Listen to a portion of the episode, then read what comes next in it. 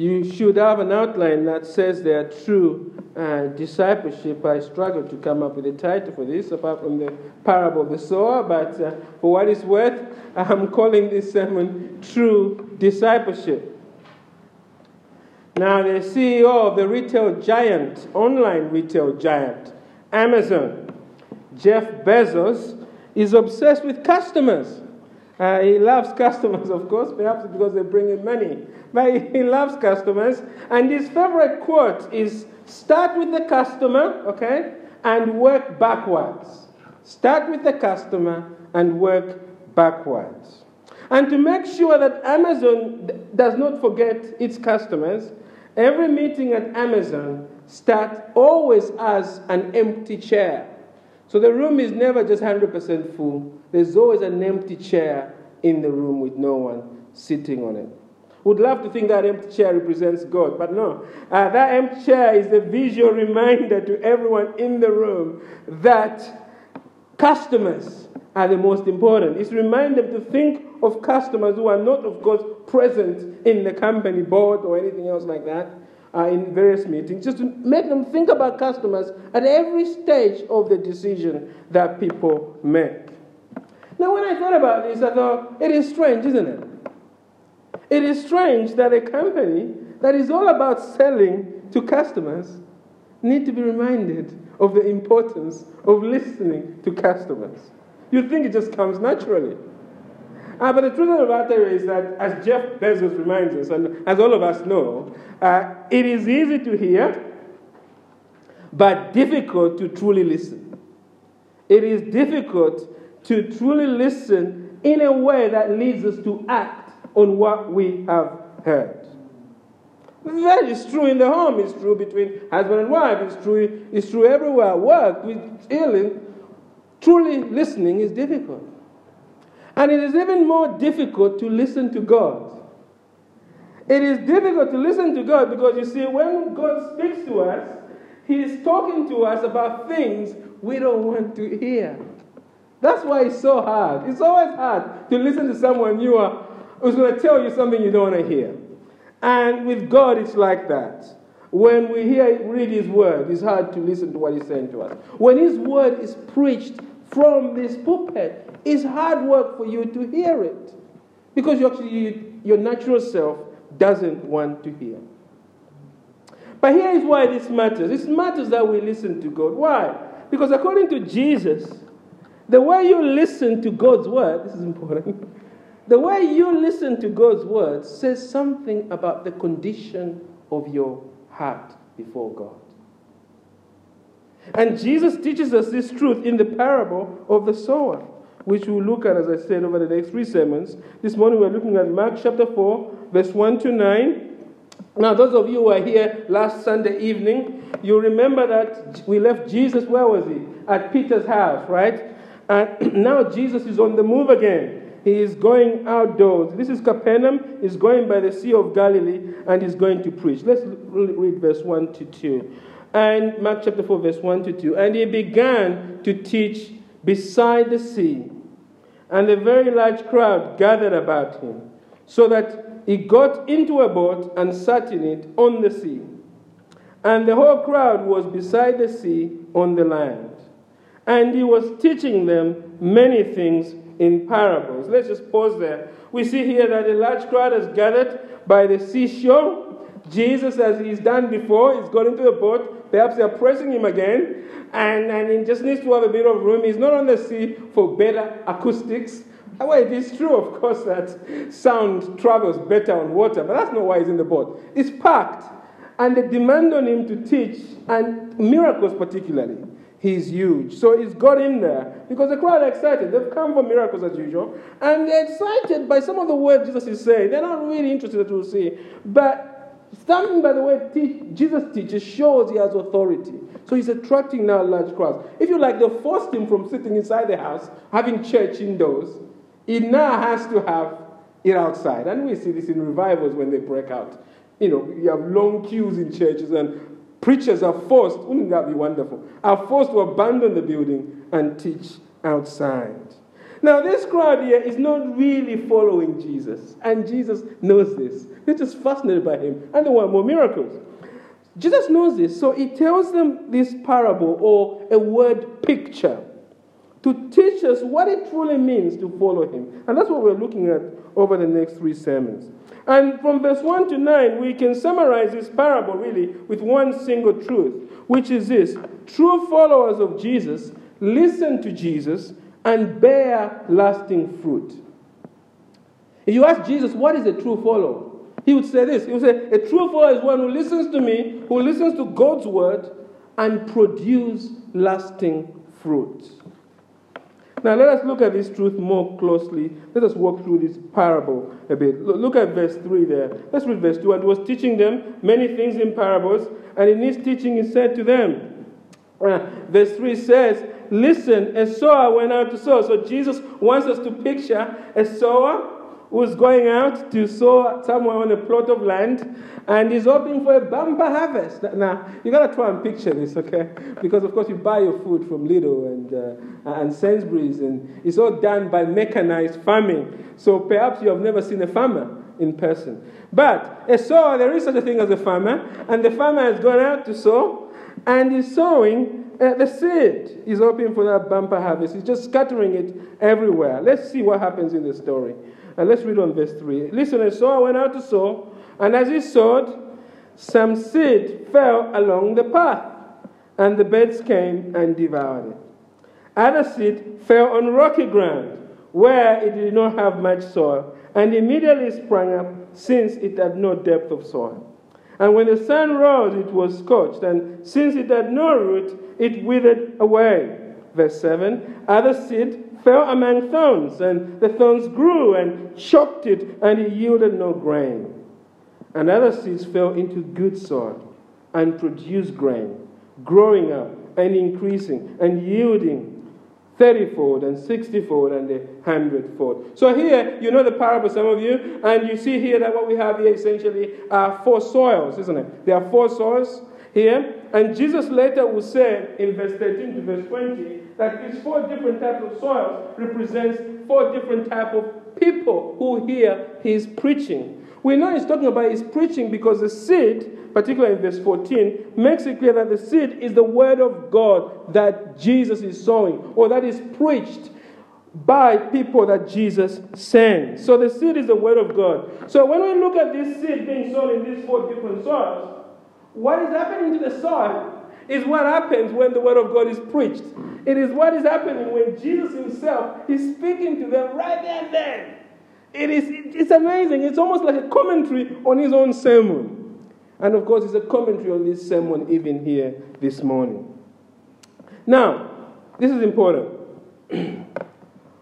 When the word of God is preached, either by Jesus or the ministers he sends, it groups people into two categories. Now, I know there are four soils here, but actually there are really only two classes of people, two groups. We can group the results into two. Group number one has three different types of people who never produce lasting fruit. Some people in group one hear the preaching of the word of God, but their attention is elsewhere. We might say the moment it's being preached, they're on their mobile perhaps, and just, I've not talked to their hand, kind of thing. Or perhaps they hear, they fall asleep. It just passes them by. Perhaps they hear the word and they're thinking, what should I wear for the Christmas party at work? Their attention is elsewhere. So they never take anything in. They are there in verse 4. And as he sowed, some seed fell along the path, and the birds came. Other external things came and devoured it. It's like they have not even heard. Other people in group 1 listen a bit more. They hear the preaching of the word, and they're interested a little bit. At the end of the sermon, they turn to the person next to them and say, wasn't that interesting? That's amazing stuff. I didn't realize we get this stuff in church. That's amazing. But that's where all it ends. That's basically where it ends. It's been interesting to them, but it doesn't go beyond the doors. Immediately when they go, they don't hear. These are described in verse 5 to 6. Other seed fell on rocky ground where it did not have much soil. So it's fallen, it doesn't take root, immediately sprang up since it had no depth. And when other things from the world come, the sun, things that should actually even make it grow more, it actually turns out to scorch it. And since it had no root, Jesus says, it withered away. There's another group, another class of people in this group, a third class of people. Other people listen to the message of Jesus. They are touched by the message, a bit more than those who are just interested halfway. They are really touched by Jesus. They leave the door of the church going home. I must get right with God. I must get serious about God. This is going to be serious business. And so they start attending church, perhaps get involved in the life of the church. They do many other things. It looks like they have turned the corner. But then problems come in their lives and they lose interest. They lose complete interest. It's almost like what they heard has had no lasting impact. These guys are described in verse 7. And the seed fell among thorns, and the thorns grew and choked it, and it yielded no grain. We're going to look at these soils in more depth next week. But the point I want to make to you this morning is that these three types of soils are really in one group. None of them have truly had underlying conversion. There is no lasting fruit. These are not three different types of Christians. These are no Christians at all. No truly converted people. The elephant is a wonderful, majestic animal. I think everyone should see the elephant at least once in their lifetime. I mean, if you see an elephant, it's amazing. If you see a pack of them, they're just wonderful.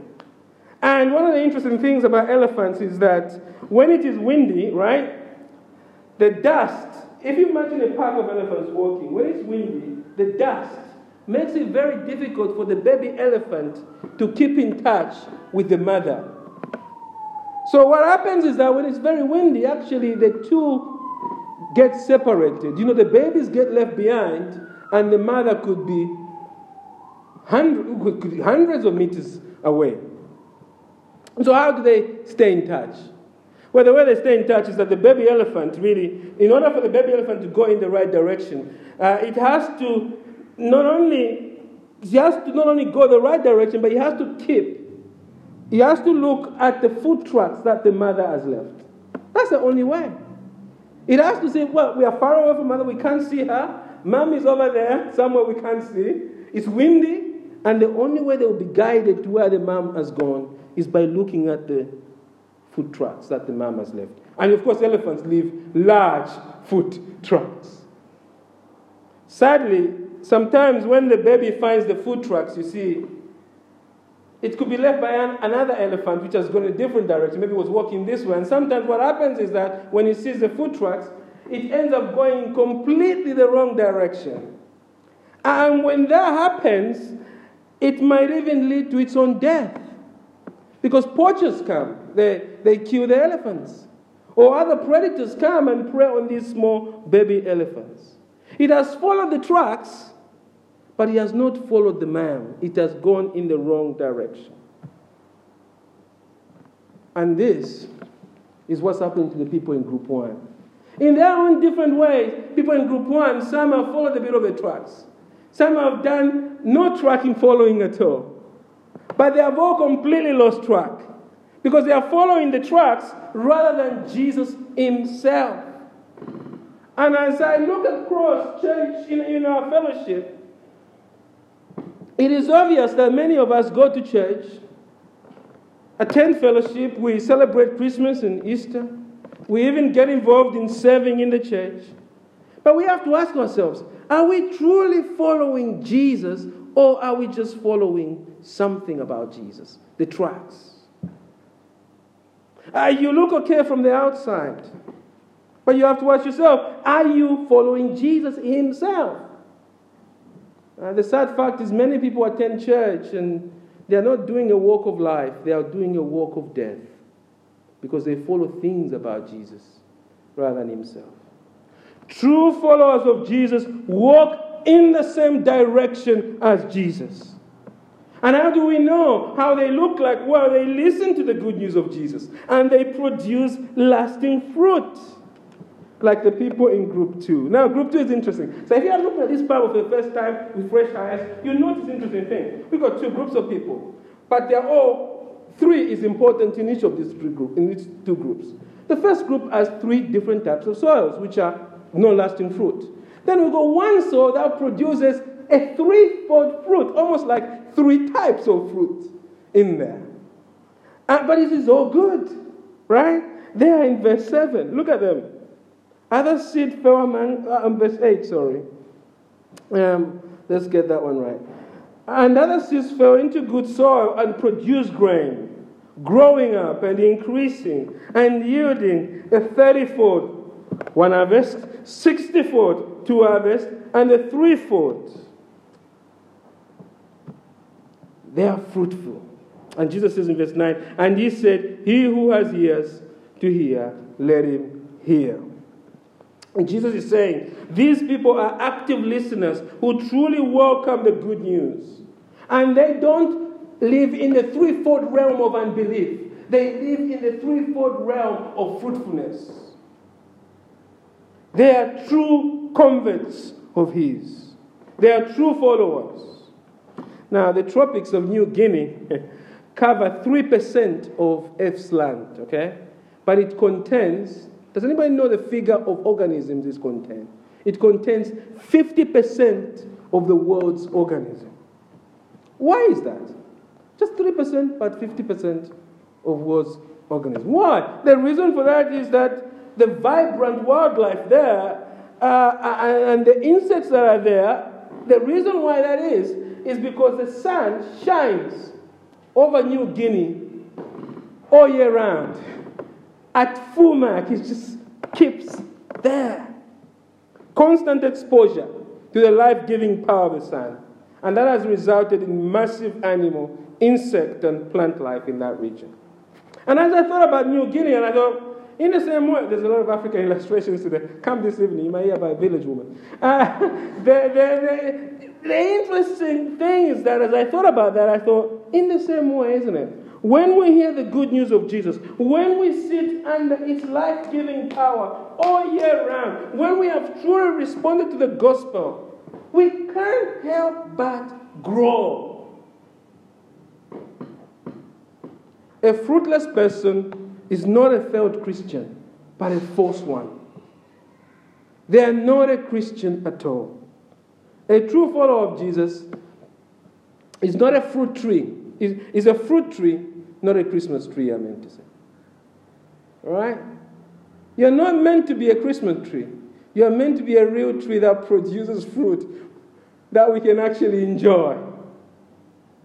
So, if you want to take away anything, realize that in the parable of the sower, there's only one Christian, and that's the fourth soil. And if you're not producing lasting fruit like that fourth soil, then you're not a true follower of Jesus. Fruit is evidence of the root. And so this raises an important question. What is this fruit that Jesus is expecting all true followers of Jesus to have? I think you're doing Bible study at home, you've got to ask that question. And at this point, you've got two options. One option is to jump to Galatians chapter 5 and read the fruit of the Spirit, right? People do that. Or you could let Jesus himself tell you here. You could let his words speak for themselves. And that's how we should read our Bible. We should say, what does this parable tell us about what the fruit is? And I think what will help you is to ask this parable a few questions. It will lead you to the answer. The first question you ask in this parable is, what seed is planted in the parable? What seed? The word of God, isn't it? The word of God. Mark 4:14. Which is really, by the way, the good news of Jesus. Okay? Where is it planted? It is in the hearts of people, isn't it? On the soil. We know that again from verse 13 to verse 20. What is produced by the good soil? The grain, isn't it? Or to put it another way, did you notice one seed produces more seeds, or more of the good news of Jesus, or more of the word of God? Right? Can you see it now? Do you see the fruit? Right? Do you see it? This parable is teaching us in this context that the true fruit of followers of Jesus is not the only fruit, but the true fruit of the followers of Jesus is those that live to promote the good news of Jesus around them. And Mark, this is the key fruit. Mark isn't writing Galatians. Mark is writing Mark. And for Mark, this is the true fruit. We've seen it time and time again, and we'll see it again. As we read through Mark, we've seen what happens when Jesus calls his first followers. Turn with me to chapter 1, verse 16 to verse 17. These words are familiar to us. Just read those two verses. Passing alongside the Sea of Galilee, he saw Simon and Andrew and the brother of Simon casting a net into the sea, for they were fishermen. And he said to them, "Follow me, and I'll make you become fishers of men." If you like, you might also turn to First Thessalonians chapter 1, verse 5 to 8. There we see the believers at Thessalonica come to faith in Jesus. And Paul says this in 1 Thessalonians chapter 1, verse 4 to 8, he says this: "For we know, brothers, loved by God, that he has chosen you, because our gospel, good news, came to you, not only in word, but also in power and in the Holy Spirit, with full conviction. You know what kind of men we proved to be among you for your sake, and you became imitators of us and of the Lord. How? For you received the word in much affliction, with joy of the Holy Spirit, so that you did what you became an example to all the believers in Macedonia and in Achaia." What was the example? For example, in verse 8, "For not only as the word of God, word of the Lord sounded forth from you in Macedonia and Achaia, but your faith in God has gone forth everywhere, so that we need not say anything." Your faith has put us out of employment, Paul is saying. Paul is looking at these believers who have just come to faith. The question that every pastor, every church member should ask when they share the gospel: how do I know this person loves Jesus? Paul is asking this question: how do they know they love Jesus? And Paul's answer in 1 Thessalonians is that they are fruitful for the kingdom. Jesus has invaded their lives and they cannot hide him. Jesus has come into their hearts. His power is reverberating in gospel stereo in their lives. They can't contain the good news. They want to share it with others. We go back to Mark, don't we? Mark chapter 1, verse 1 to 9. And we see there, particularly in verse 8, that is what Jesus is saying is the fruit. And actually, if you read on, you read the parables that come, the parable of the lamb, the parable of the mustard seed. Keep reading on. You notice that these parables all make the same message. And the message is this: if you truly love Jesus, you live to draw other people to him. It's not forcing it. You can't force it. It just happens. Because you see, true followers want to see the word of God grow and multiply through their lives, so that other people would come to see the Jesus they love. I did my first open-air preaching yesterday in the Broadway, and I was terrified, really. I had to... Rob was just coming at that time, perhaps you hadn't seen this, but Pastor Derek motioned to me and said, "Go behind, pray a bit." So I went behind and I did a quick prayer to the Lord, and then I preached. And afterwards, Pastor Derek came to me and said, that he was encouraged by it, and he really encouraged me. And he says, what? Once you go there and start preaching, you are fine, he said, because once you go there, the passion, the love for Jesus takes over, and your compassion for the people takes over. And I thought, that's the picture of this parable. Because all of us can't help, if we love Jesus, but to share him. Can't help but to tell people his good news.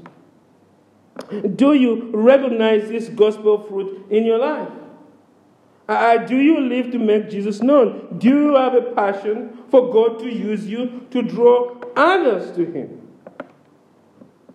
Now, this is going to manifest itself in different ways in our lives. Not all of us are going to share the word with the same success, hundredfold. Not all of us are going to make Jesus known in the same way. But is there that passion to make him known? And these are painful questions, I know. These are difficult questions because perhaps you've grown up in church with the Galatians model of what true fruit is. But the entire Bible is talking about the same thing with different words. And so you must let Jesus speak to you this morning about what it truly means to be a believer. And he's saying a true believer is one who lives to draw others to him. So ask yourself, do you have this gospel fruit? If the answer is yes, then my sister, be confident in the Lord. My brother, thank him that he has truly saved you and will keep you until you see him. And how do you thank God for giving you this gospel fruit? Well, by daily watering the fruit of the gospel in our lives, isn't it? With the word of God. In secondary school, we all learned that plants grow through photosynthesis. That the plant uses the sun's rays to convert carbon dioxide and water into growth-giving properties of sugar and oxygen. The plant is doing what? It's taking the light that is available and is doing something with it in order to make itself grow.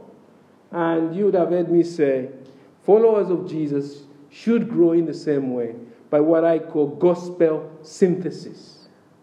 We continually expose ourselves to the light of the good news of Jesus by privately reading the Word of God, by corporately coming to study the Word of God during the week, by sitting under every preaching opportunity available to you in the life of the church. Because that is how we grow. That is the grace God has given you, this grace of His Word. Gospel synthesis. This word of God being preached to you, even this morning, is God's grace to you, to enable you to live in a way that allows the gospel to shape your life. And if you're a true follower of Jesus, you show your thanks, isn't it? By prioritizing being present when it's being preached and studied in this world, in this church. And I know as I look at some of you, I see people who have such gospel fruit.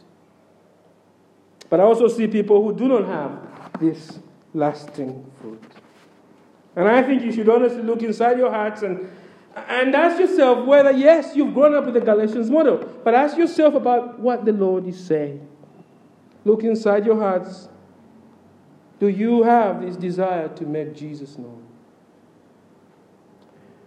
Rico Tice taught us in Christianity Explored a quote that my brother Rob reminded us of as we watched that video on Thursday. I think he knows the quote probably better than I do, but I paraphrase this, what Rico Tice said. He says, if the good news of Jesus is not the best news we have ever heard, we can be sure we have not heard it properly. If when you think of Jesus and his good news, if it's not the best news you have ever heard, then you can be sure you have not understood it. It has not yet captured you. So if you have no desire for Jesus to use you to advance his amazing good news, the reason is that you do not know the good news. You are like the lost baby elephant. Apologies for using that illustration. But you are like, by the way, baby elephants are beautiful. But you are like that because you are following the things of Jesus, yet you do not know Jesus. And Jesus, most importantly, does not know you. There's a lot of talk in our churches about people knowing Jesus, but do we ask ourselves whether Jesus knows you at all? I think for me the most important question is not whether I know Jesus, it's whether he knows me. Whether he can say, Chola is my child. And do I have this confidence he can do that? The confidence comes from knowing that I can see this fruit in my life. And if you know you can't see this fruit, well, you must urgently come to Jesus and surrender your life to him. If there has been some fruit of that in the past, then come, repent afresh. If you have truly surrendered to him, allow Jesus to make this fruit known more in your life. But if it's not there at all, then repent, friends. Come to saving faith now. On April 15th, 1912, the Titanic sank to the bottom of the North Atlantic oceans. We've all seen the movie, haven't we? By historians, you know what they tell us? They tell us go have been avoided because ships you see traveling in the area sent many warning signals. They pointed out to the Titanic that there were dangerous icebergs in front of them.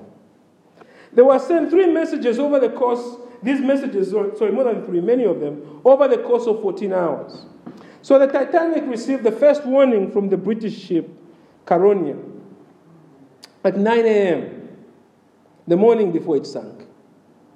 Then a Greek ship at 1:45, the morning before. The Greek ship at 1:45 p.m.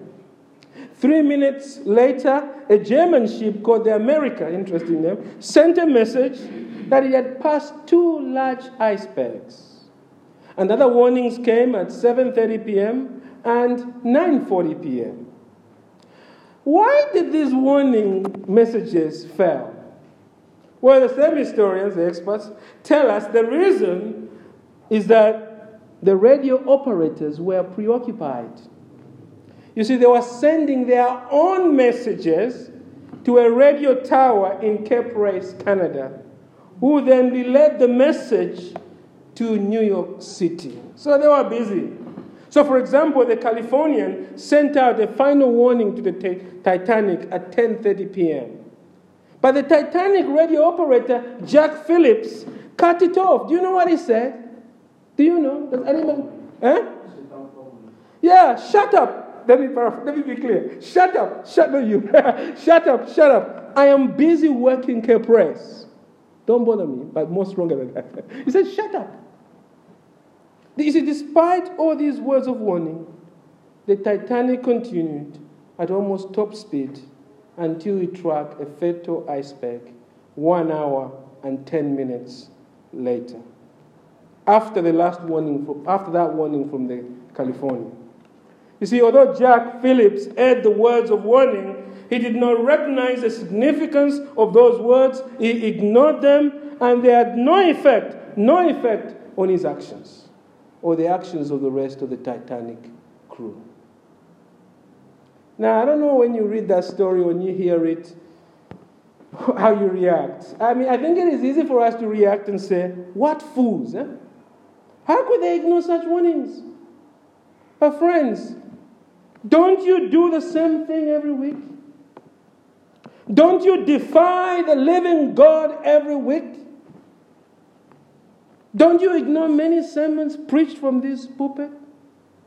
Has God not given you 29 sermons from Mark already? Time and time again, God is warning you to surrender to Him, to truly live a life that honors Him, not by works, but genuine repentance. How many sermons will you hear about what it truly means to be a follower of Jesus? How many sermons do you need about what true faith looks like? You have heard them. Has it changed you? Have you gone home kneeling before God and crying out, "Oh Lord Jesus, have mercy on me. Unclean, unclean, Lord, help me"? Of course not. Like Jack Phillips, you see other things as more important than the Word of God. You're like, Chola, shut up, shut up. Or maybe not me, but another person preaching from here. They had a great sermon on Romans 8, didn't we? My brother Wally preached on that. By the love of Christ that we can never be separated from in November. Did that message transform how you live? Did that make you want to trust Jesus? And if you have never come to true faith, has it made you born again? Have you come to Him? And I think it's the mercy of God that despite you rejecting all these messages, His boundless mercy still abounds for sinners. And this morning He's given you yet another warning. He's saying, change course and follow me. Turn to me and be truly saved, friend, He says. Jesus is saying to you, accept that you lack the fruit of a truly converted person. Accept that you cannot save yourself from sin and Satan. Accept that your good deeds are like filthy rags. Accept that the death of Jesus is the only way to be reunited to God our Father, like those baby elephants. His death is the only way, friends. Don't be like Jack Phillips. Don't lean on church membership. Don't lean on baptism. Don't lean on church attendance. Do you have the fruit? Do you have true faith in Him? Because if you refuse, like Jack Phillips, disaster awaits. Except in your case, it's not a high spec. It is everlasting condemnation. This morning, come before Jesus. Ask Jesus to forgive you of your sin and give you a new life and live forever with Him. He will save you because His grace abounds for sinners. Amen.